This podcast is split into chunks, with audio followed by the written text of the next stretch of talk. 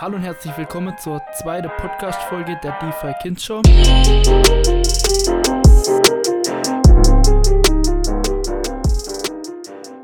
Wie auch schon in der ersten haben wir hier der Max neben uns sitzen, ein Anfänger, der sich eben kaum mit Kryptowährungen auskennt.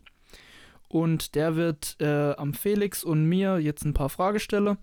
Ja, dann legen wir auch schon direkt los. Max, heißt dich herzlich willkommen wieder genau. hier. Danke, dass ich dabei sein darf. Ja, in der, ersten Folge hatte man ganz grober Einblick über Bitcoin und jetzt hatte ich nochmal die Frage, wie ist Bitcoin überhaupt entstanden? Wie ist die Geschichte hinter und warum gibt es überhaupt Bitcoin? Also im Endeffekt ist Bitcoin daraus entstanden, dass wir 2009, eine, 2008, 2009 eine Finanzkrise hatte, die einfach das Vertrauen in unser aktuelles Währungssystem einfach erschüttert hat und es wird damals auch mit einem mit einem Statement sozusagen ähm, veröffentlicht, denn im, im ersten im, im ersten Blog ist sozusagen die eine, eine Schlagzeile eine Schlagzeile von der New York Times eben zitiert, wo es eben um die ganze Bankenkrise, die damals war, ging. Mal noch ganz kurz, was da überhaupt passiert ist. Im Endeffekt ist das Ganze daraus entstanden, dass Kredite eben von ein, ein, Kredit auf ein Haus wird als sehr, sehr, sehr sicheres Investment eben eingestuft, da das Haus sowieso die ganze Zeit im, im Wert gestiegen ist und man eigentlich, man brauchte in der US oder man brauchte eigentlich nicht mal mehr einen Job, hat einen Kredit ein Haus bekommen, weil es wurde sowieso gedacht, ja, das Haus steigt sowieso an Wert. Dann sind sie irgendwann die, die Leute bei der Bank auf die Idee zu kommen, ganz viele von diesen Kredite in ähm, einen Vermögenswert zusammenzupacken äh, das dann mit einem sehr geringen Risiko einen, einen, einen sehr hohen Ertrag eben geboten hat. Das hat so lange gut funktioniert, ähm, wie da eben auch wirklich nur Leute drin waren, die halt auch einen Kredit bekommen hätten sollen. Aber ab dem Zeitpunkt, wo es dann eben so war, dass eben da auch Leute, eben wie schon gesagt, die nicht mal einen Job haben, wo einfach gesagt wird, okay, das Haus steigt sowieso an Wert, als es dann so weit war, dann ist das Ganze eben zusammengebrochen, dieses System an diese, dieser Vermögenswerte, die aus den Kredite eben bestanden. Und das Problem, was das Ganze dann weltweit gemacht hat, war an dem Ganze, dass die Banken dann auf die Idee gekommen sind, diese Vermögenswerte untereinander zu handeln. Und im Endeffekt hat die eine Bank dann der andere Bank was geschuldet. Das war dann so weit verstrickt und als dann irgendwann angefangen hat, dass ganz, ganz, ganz viele Leute ihre Kreditschulden mehr tilgen konnten, dann ist das Ganze halt eben wie so ein Kaderhaus in sich zusammengefallen. Heißt, es wurde mit Geld gehandelt, das eigentlich gar nicht da war. Ja, also. Oder halt mit, also mit Dingen, wie sie eigentlich gar nicht hatte. Es wurde halt Leute Kredite gegeben, die sich die Kredite gar nicht leisten können und das war halt das Problem, was da entstanden ist, einfach. Also mit Leuten, die eigentlich kreditunwürdig waren. Ja, also wie jetzt, man hat halt einen Typ, der halt arbeitslos äh, war und der halt vielleicht noch ein bisschen Geld auf die hohe Kante gegeben hat, man halt ein, ein Haus verkauft mit einem Kredit halt, mit einem großen Kredit und klar, der konnte es eine Weile lang abzahlen, aber irgendwann halt nimmer. Wenn es immer nur ein paar sind, dann, dann ist diese, dieser Vermögenswert, wo die ganzen Kredite drin sind, dann auch noch stabil. Aber wenn das dann irgendwann nimmer so ist und ganz viele ihre Kreditschulden nicht mehr bezahlen können, dann kommt da keine Rendite mehr rein und irgendwann verliert das Vermögenswert an Wert. Und wenn das halt so viele sind und das dann so weltweit äh, verstrickt miteinander ist, dann bricht da halt so ein System sozusagen zusammen. Aber das war jetzt auch nur ein, ein, bevor wir jetzt da zu weit ausschweifen, das war jetzt nur vielleicht so dieses, diese, dieser Hintergrund, wo das Ganze vielleicht äh, herkommt eben. Und dann wurde halt so als Statement für das Ganze, wird halt dann eine dezentrale Währung Bitcoin eben dann released. Das war die, die erste Kryptowährung, das war 2009. Also Bitcoin war die allererste Kryptowährung. Kryptowährung. Genau, Bitcoin war die allererste Kryptowährung. Und das wurde damals als Statement sozusagen released und am Anfang war das halt eben auch eher so ein Ding für, für irgendwelche Nerds, die halt davon in irgendeinem Forum schon mal gehört haben, die hobbymäßig ein bisschen mit ihrem Laptop da äh, ein paar Bitcoins gemeint haben. Die Nerds sind by the way jetzt 100 Millionen schwer. Ja, wenn sie ihr Passwort noch wissen. Da gibt es auch ein paar, die, die leider ihre, ihre Keys vergessen haben. Ja, und, und, und das ist so vielleicht der Hintergrundgedanke. Oder willst du noch was hinzufügen? Ja, es war halt einfach viele betrügerische Tätigkeiten, äh, die, von, die von Einzelpersonen auch ausgingen, ausging, äh, damals auch verantwortlich, dass das Ganze so abgelaufen ist, wie es ist. Äh, es wurde viel vertuscht, Auch wenn viele klar wurde, dass das, dass das irgendwann mal zusammenbrechen wurde, aber ja. Im Endeffekt wurde dann, wie Louis schon gesagt hat, daraus Bitcoin, ist daraus Bitcoin entstanden. Und jetzt sind wir da, wo wir heute sind. Das Finanzsystem ist auch nicht wirklich besser, das traditionelle. Ähm, aber wir haben wenigstens Bitcoin. Genau, das ist so der aktuelle Stand der Lage. Ja, macht auf jeden Fall Sinn. Ähm, ja, und wie ist es dann, wenn ich jetzt dann in Bitcoin investieren will, wenn ich jetzt sage, für mich entschieden habe, okay, das ist eine sichere Währung, wenn ich mich da wirklich zu entschlossen habe, ich möchte jetzt mal in die Krypto-Schiene reingehe, ja. möchte mal mich ein bisschen rumprobiere, wie fange ich da an? Also, was sind so die ersten Schritte, wie die man auf jeden Fall beachten muss als Anfänger?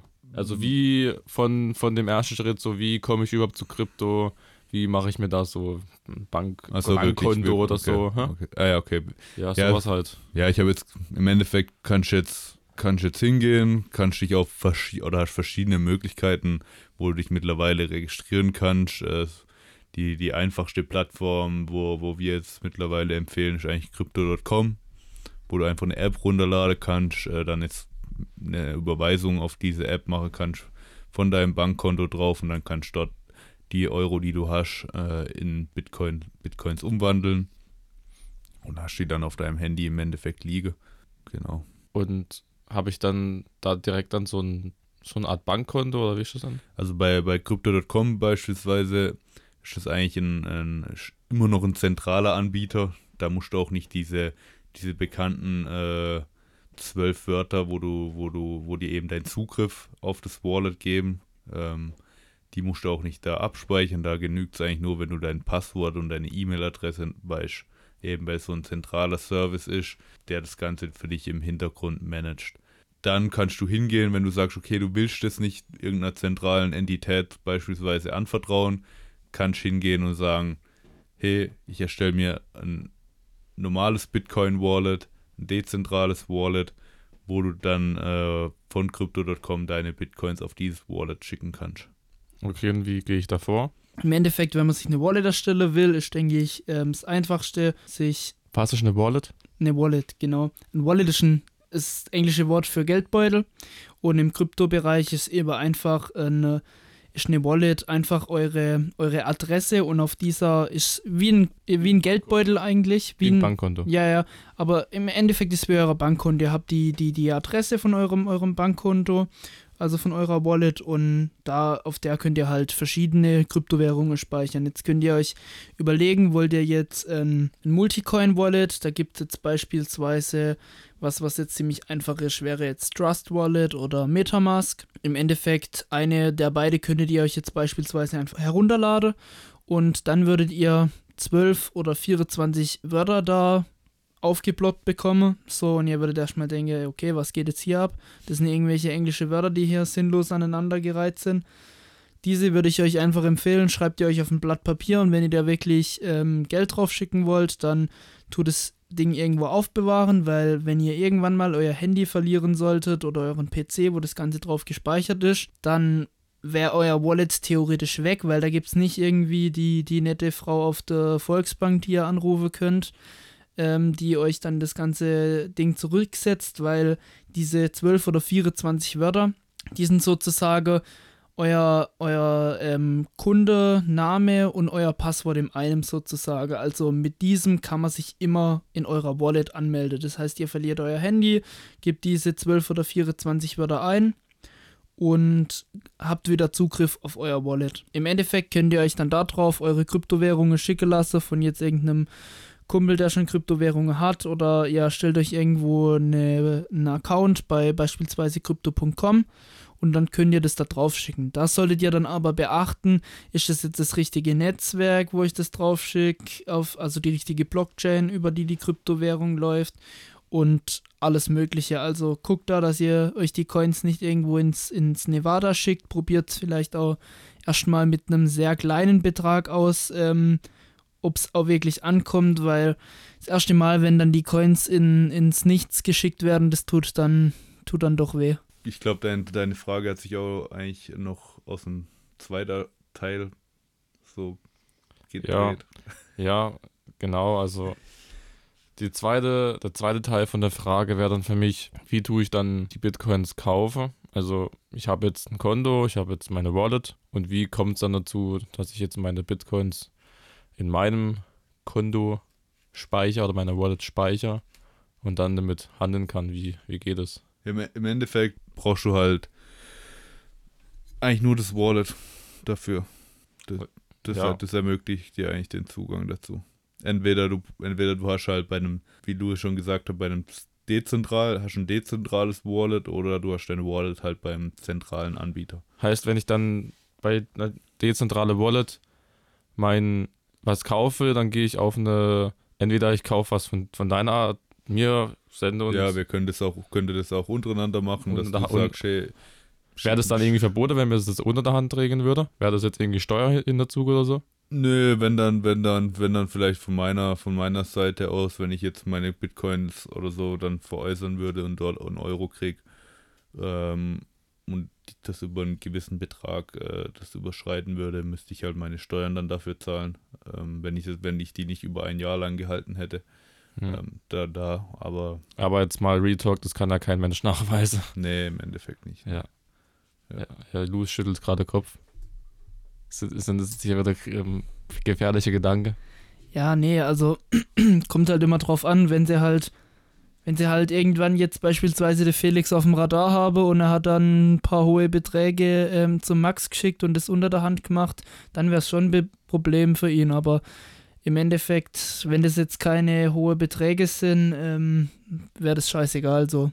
da wird halt auch viele Leute denken, sie kommen da kommen da mit durch, dass sie jetzt immer, haben da in Krypto immer viele Profite gefahren und, und müssen da keine Steuern dafür zahlen. Da auch viele aus dem, viele, die ich kenne, äh, die denken, die kommen halt damit durch langfristig. Aber ich habe mir halt von Anfang an gedacht, die Regionen werden irgendwann auf den Zug aufspringen, wenn sie es nicht jetzt schon getan haben und werden gerade da bei der Blockchain, wie Louis äh, im letzten im letzten Podcast angesprochen hat, alles öffentlich ist, wie so, wie so ein Kassenbuch, gibt es eigentlich für die nichts Besseres wie eine, wie eine Blockchain, um eben auf vergangene Transaktionen zugreifen zu können, diese nach, nachvollziehen zu können. Hier ist hier nur der Knackpunkt, gerade wenn du jetzt als Neueinsteiger sagst, hey, ich will da eigentlich ziemlich anonym bleiben und will nicht, dass wir irgend, irgendwann mal der Staat hinterherrennen kann und sagen kann, hey, ich, du hast da Bitcoins gekauft, veräußert wieder, ähm, musst da noch Steuern zahlen, müsstest du eigentlich hingehen und wirklich keine Bitcoins kaufen, beziehungsweise Bezahlung in Krypto direkt halt annehmen irgendwo, damit nirgendwo dein, dein, dein, deine Identität mit deiner Wallet in Verbindung gebracht werden kann. Beispielsweise gehst du jetzt hin und meldest dich bei, bei dieser Crypto.com-Plattform an. Dort musst du dich mit deinem Ausweis verifizieren. Also ist hier ganz klar dieses Konto mit deiner, mit, dei mit deiner Identität ähm, in Verbindung gebracht. Jetzt schickst du von diesem Konto Bitcoins, die du dir dort gekauft hast, auf ein dezentrales Wallet, wo eigentlich keiner jetzt sagen kann, okay, das hier, diese Adresse, das ist direkt, direkt Mhm. Max Roth. Aber sie können halt in Zukunft dann die Verbindung hier herstellen, indem du halt von, von, von, von dem Crypto.com, äh, von der Crypto.com-Plattform Bitcoins auf diese Adresse geschickt hast und das auch noch von deinem, von deinem eigenen Konto von Max Roth. Hm. Da können die dann einfach die Fäden ziehen, auch wenn du dann diese Bi- Bitcoins von, dem, von deinem Wallet weiterschickst und so weiter. Das ist, da gibt es auch viele, Platt, äh, viele Analyse-Plattformen, wo das auch schon sehr, sehr ausführlich darstellen, diese ganzen Verbindungen. Also ich habe da ein, ein ganz aktuelles Thema. Mich hat erst heute Mittag vor fünf, sechs Stunden hat ein Kollege mich angeschrieben und hat mir eben davon erzählt, dass ein Kumpel von ihm einen sehr hohen Gewinn mit irgendwelche Shitcoins gemacht hat. Also wirklich sehr hoher Be Betrag, den der, ge- den der gute Kollege von dem gemacht hat irgendwie. Und dann hat er mich auch gefragt, wie das denn ist, ob er da jetzt überhaupt Steuern bezahlen muss, wenn er das sich aufs Bankkonto überweisen wird. Und also erstens mal, wenn ihr einen irgendeinen hohen Betrag auf euer Bankkonto überwiesen kriegt, dann ruft die, die, die Sparkasse wahrscheinlich oder wo ihr immer ihr seid, wenn das irgendwie, also beispielsweise ihr habt immer nur 5000 Euro auf dem Konto, also wenn ihr mal dann auf einmal 200.000 auf dem Konto überwiesen bekommt, dann rufen die da ziemlich sicher irgendwo an und melden das, weil die wollen im Endeffekt auch kein Problem bekommen. Und wenn das dann vielleicht jetzt noch nicht der Staat einfach nachvollziehen kann und ihr euch irgendwann mal irgendwo angemeldet habt mit eurem Ausweis, dann werdet ihr zu 100% irgendwann, meiner Meinung nach zumindest, dafür einfach auf, auf ähm, unsere junge Sprache ausgedrückt, dann werdet ihr einfach hops genommen, wenn ihr das halt so macht. Deswegen macht es nicht, das wird euch irgendwann bestrafen, meiner Meinung nach, weil gerade Steuerhinterziehung wollen sie ja gerade bei uns im Land stark bestrafen. Ähm, deswegen lieber dann im Kryptobereich bleibe und dann vielleicht auch, wenn es möglich wäre, mit Krypto bezahle. Ja, ja, schon richtig, aber, aber selbst da, ihr wollt mit Krypto bezahlen und okay, wa- was gibt es jetzt aktuell für Möglichkeiten? Ihr könnt eine Crypto.com-Karte nutzen, dann habt ihr aber wieder eine zentrale Partei, auf der ihr euch angemeldet haben muss, äh, müsst. Und wenn ihr jetzt, wenn ihr jetzt irgendwo wo wohnt, ähm, wo ihr jetzt in eurem im nächsten Store mit Kryptos bezahlen könnt, klar, das könnt ihr machen, da kann euch auch niemand dafür ans Bein pissen, aber selbst bei diesen Bitcoin-Automaten müsst ihr euch meiner, meines Wissensstandes nach mit eurem Ausweis verifizieren. Weil bin ich mir, also ich, keine Ahnung, aber ich bin mir ziemlich sicher, weil wenn es da um hohe Beträge geht, denke ich, dass unser Staat da schon seine, schon weiß, wie er, wie er das jetzt reguliert, weil ich denke nicht, dass ihr das Ganze mit KYC kam ja auch irgendwo in Krypto dazu, dass die Leute halt nicht mehr, nicht mehr ganz so viel mit Geldwäsche machen können, wie vielleicht früher gemacht wurde. KYC, keine Woll- Ahnung. Wollte es gerade sagen. Aber- den, meisten. Aber stopp, bevor Ja. wir jetzt hier weiter uns äh, verreden, würde ich sagen, ja, was mache ich denn mit deiner, du hast gesagt, ich habe irgendwie 200.000 an Shitcoins gemacht, habe aber eigentlich nur 5.000 auf dem Konto. Jetzt aber irgendwie muss ich das ja nutzen können dann. Vielleicht mal kurz, was überhaupt ein Shitcoin ist. Ja, ein Shitcoin, Shitcoin ist halt ein Scheißcoin. ja, Auf Deutsch übers, übersetzt, denke ich, das kann sich jeder denken, oder? ja. Ja. Aber ja, ja. Okay. Also, Lass Aber was mache ich dann, was mache ich dann mit deinen Shitcoins? Wenn, also wenn ich die nicht auf mein Bankkonto machen kann, was mache ich dann damit? Also, Also- nein, du kannst die, klar, kannst die auf dein Bankkonto machen, nur gerade Da was muss ich, ich halt versteuern irgendwann. du musst halt versteuern, wenn du du es nicht, macht das nicht. wenn du es wenn du's nicht über einem Jahr halt gehalten hast. Dann musst du versteuern. Viele Banken sind da halt besonders asozial. Ich glaube, in Deutschland geht's, aber in Amerika habe ich da auch schon viele Stories halt mitgekriegt, da wenn, gerade wenn sich dann Leute mit ihrem Geld dann irgendwie ein Haus kaufen wollen, musst dann irgendwie von jeder Transaktion, die du da mal gemacht hast und so, musst dann beweisen, dass das nicht aus aus irgendwelchen Terror Terrorismusfinanzierung und, und, und Geldwäsche-Dingern kommt. Also ist teilweise schon, schon ein Hickhack. Ähm, aber das kommt halt einfach auf die Bank auch drauf an, mit der du zusammenarbeitest. Die eine Bank sagt, mach, mach da gar keinen Stress. Also ich persönlich habe jetzt auch hier und da schon mal auch größere Beträge runtergezogen und habe da ich jetzt auch noch gar, also keine Aneckpunkte jetzt gehabt mit der, mit der Bank. Hm. Genau. Okay. Also, aber im Idealfall lass halt den Krypto drin. Okay, okay. Ja. Aber ich kann dann trotzdem andere, andere Kryptowährungen davon kaufen. Ja, ja, Also in, intern dann easy. im easy. Kryptomarkt bleiben. Ja, du kannst auch, kannst auch mittlerweile, gibt es auch schon Aktien tokenisiert, ähm, also Aktien auf der Blockchain im Prinzip, ähm, auch Gold und so weiter, wo du dann auch nicht mal, wenn du jetzt sagst, du willst nicht mehr dein Geld jetzt in Krypto momentan investiert haben, könntest selbst noch, indem du in dem Kryptosystem irgendwo bleibst, halt in andere Vermögenswerte dein, dein, dein, dein Kapital umschichten. Also es ist auch kein Stress mittlerweile. Man muss da halt nur die Mittel und Wege kennen. Aber dazu vielleicht noch mal ganz kurz, weil wir ja gerade bei dem Steueraspekt waren. Ihr müsst halt, sobald ihr die Kryptos tauscht oder von der eine Kryptowährung in die andere Kryptowährung ähm, tauscht, tut eben, ab dem Zeitpunkt ist eben Verkauf und darauf müsst ihr halt schon Steuern zahlen. Also ihr braucht jetzt hier nicht denken, dass wenn ihr erst euch Bitcoin gekauft habt, dann kauft ihr euch irgendeinen Stablecoin. Was ist ein Stablecoin? Ganz kurz noch hier reinzuwerfen direkt. Ein stabiler Coin? Vielleicht?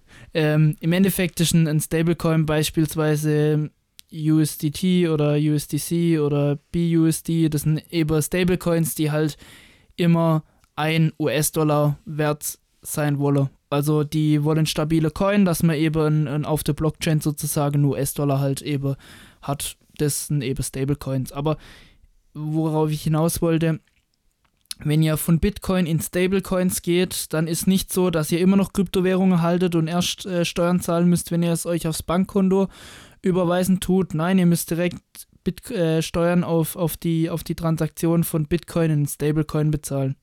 Und das ist halt auch das, was viele nicht wissen. Und gerade nochmal zu diesem Steueraspekt, wenn wir jetzt hier irgendwelche betrügerischen Tricks rausgehauen, äh, rausgehauen hätten, dann hätten wir bestimmt auch direkt Ärger mit Moritz bekommen, weil der ist bei uns für die, für die Steuersache der Experte und da wird es auch bestimmt mal noch einen Podcast geben, in dem wir genauer darauf eingehen werden. Wie ist dann, ich weiß, okay, ich kann es so unter der Hand regeln und da gibt es auch noch eine andere Möglichkeit über diese, über diese App, wie heißt die nochmal? Crypto.com. Crypto.com.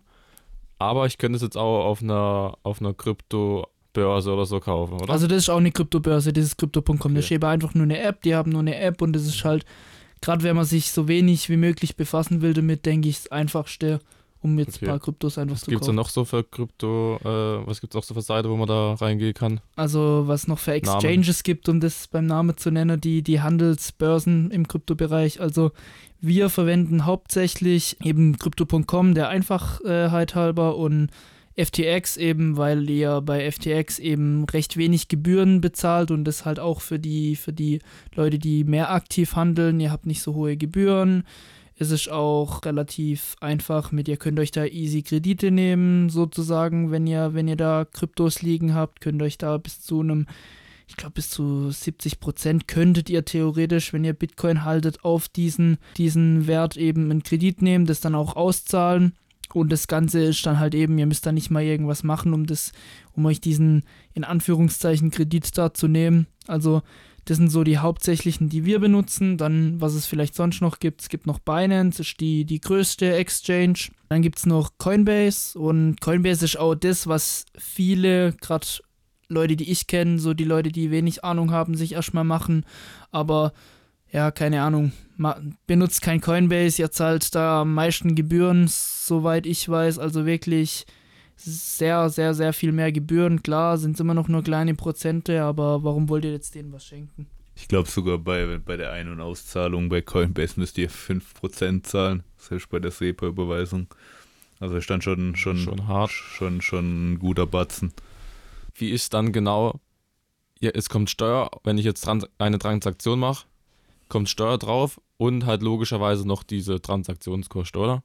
Das sind die zwei Dinge, wo auf mich zukommen, oder? Also nur weil du jetzt Bitcoins hin und her schickst oder so, musst du jetzt nicht direkt Steuern oder so zahlen. Also das ist jetzt nicht, nicht verwechseln. Ähm, Ja, wenn, wenn du einen Vermögenswert tauschen tust, dann. also nur wenn ich Ja, tausche ja, tue. Ja, ja, Mhm. wenn du tauschen tust. Okay, ansonsten kommen nur die Transakt Transaktionskosten auf mich zu. Ja. Sonst, sonst gar nichts.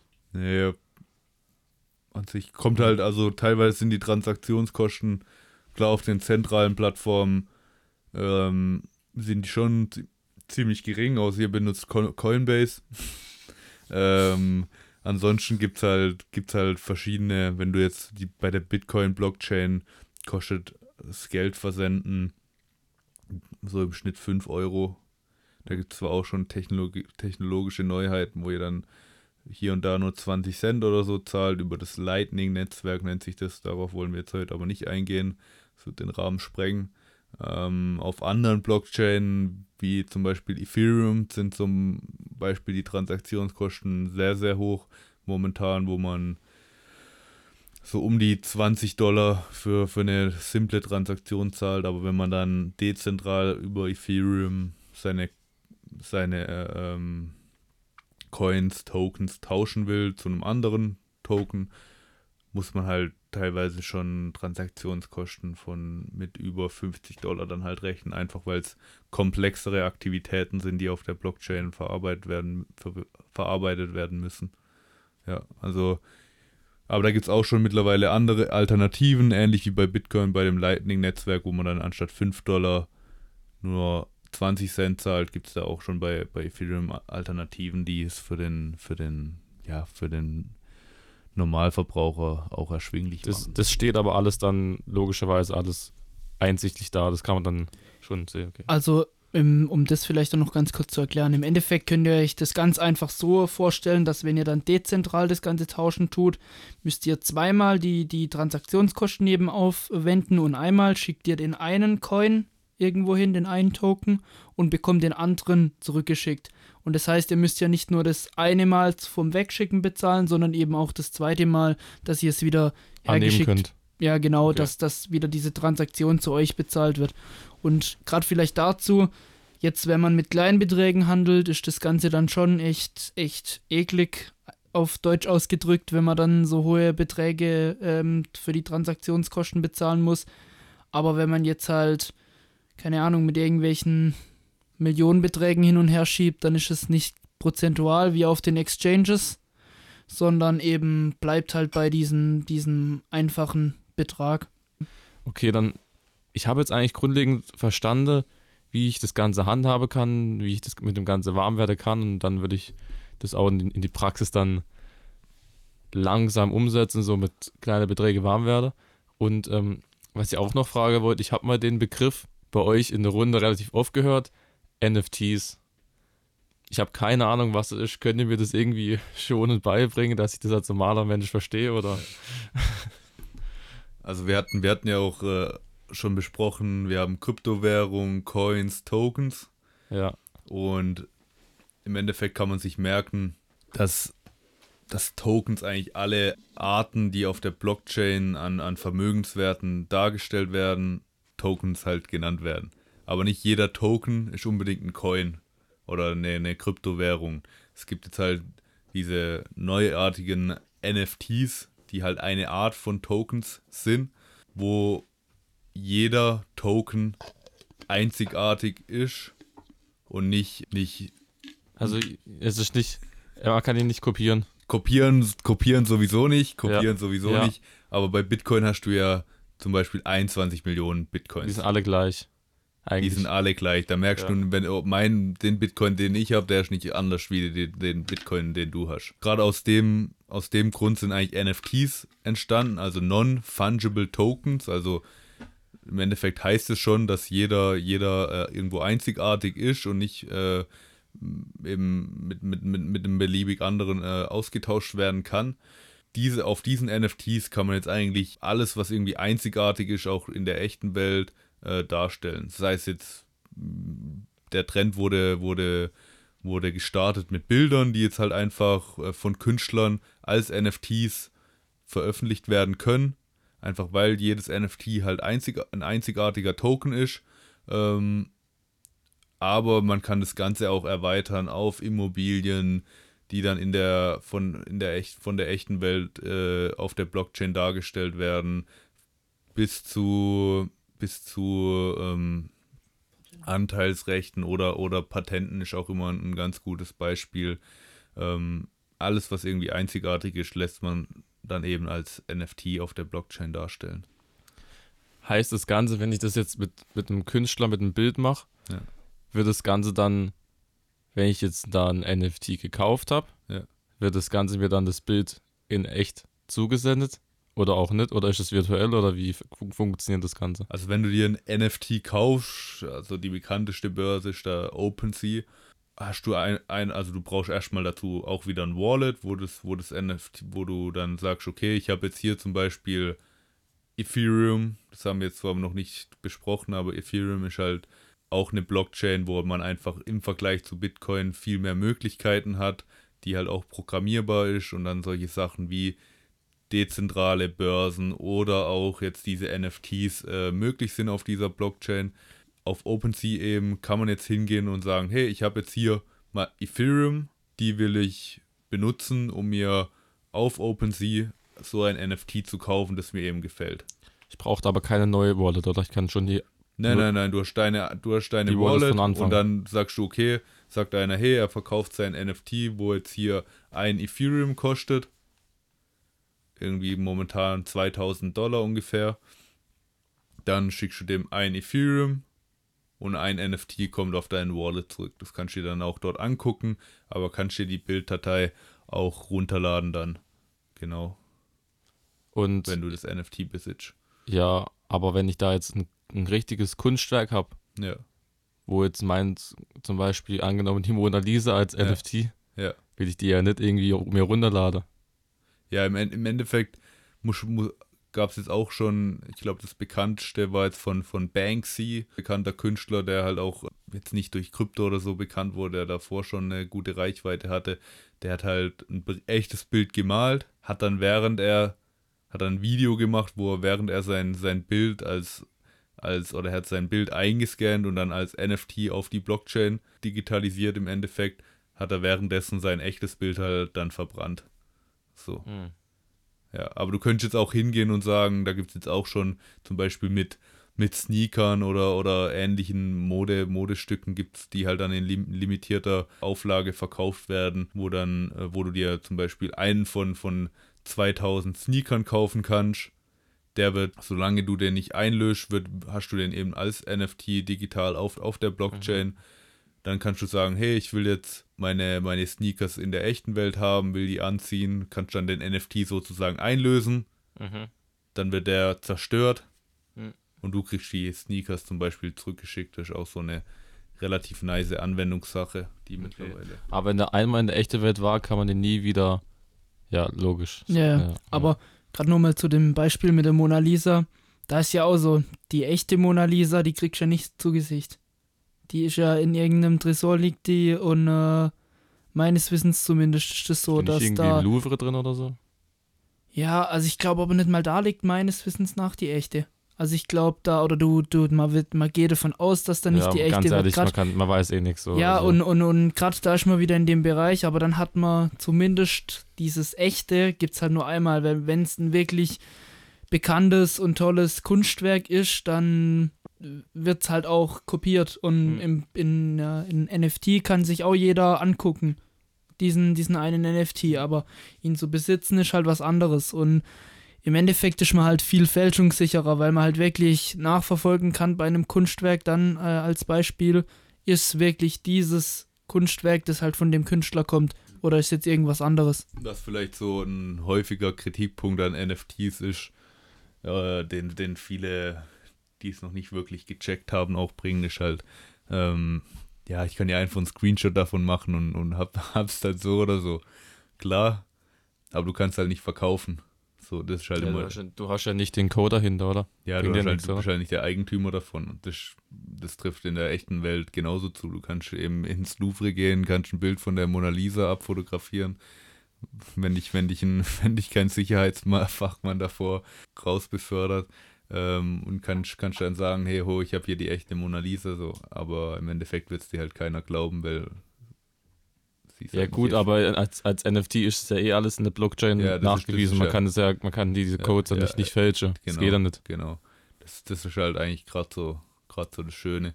Gleichzeitig kannst du halt zum Beispiel auch mittlerweile hingehen und kannst dann solche tollen Sachen machen, wie deine NFTs auch als Rücklagen verwenden, um dir dann darauf einen Kredit zu nehmen. Aber das sprengt jetzt hier schon wieder den, den, den, Ra den Rahmen. Rahmen von dem Video, Ja. äh, Podcast. Ja. Aber Ja, ist einfach ein weiterer Vermögenswert im Endeffekt okay. zu, zu, zu, den, zu den traditionellen Coins, Hm. der auf der, auf der Blockchain dargestellt werden kann. Ja, dann würde ich sagen, für den Podcast machen wir hier mal, kommen wir hier mal langsam zum Ende, oder?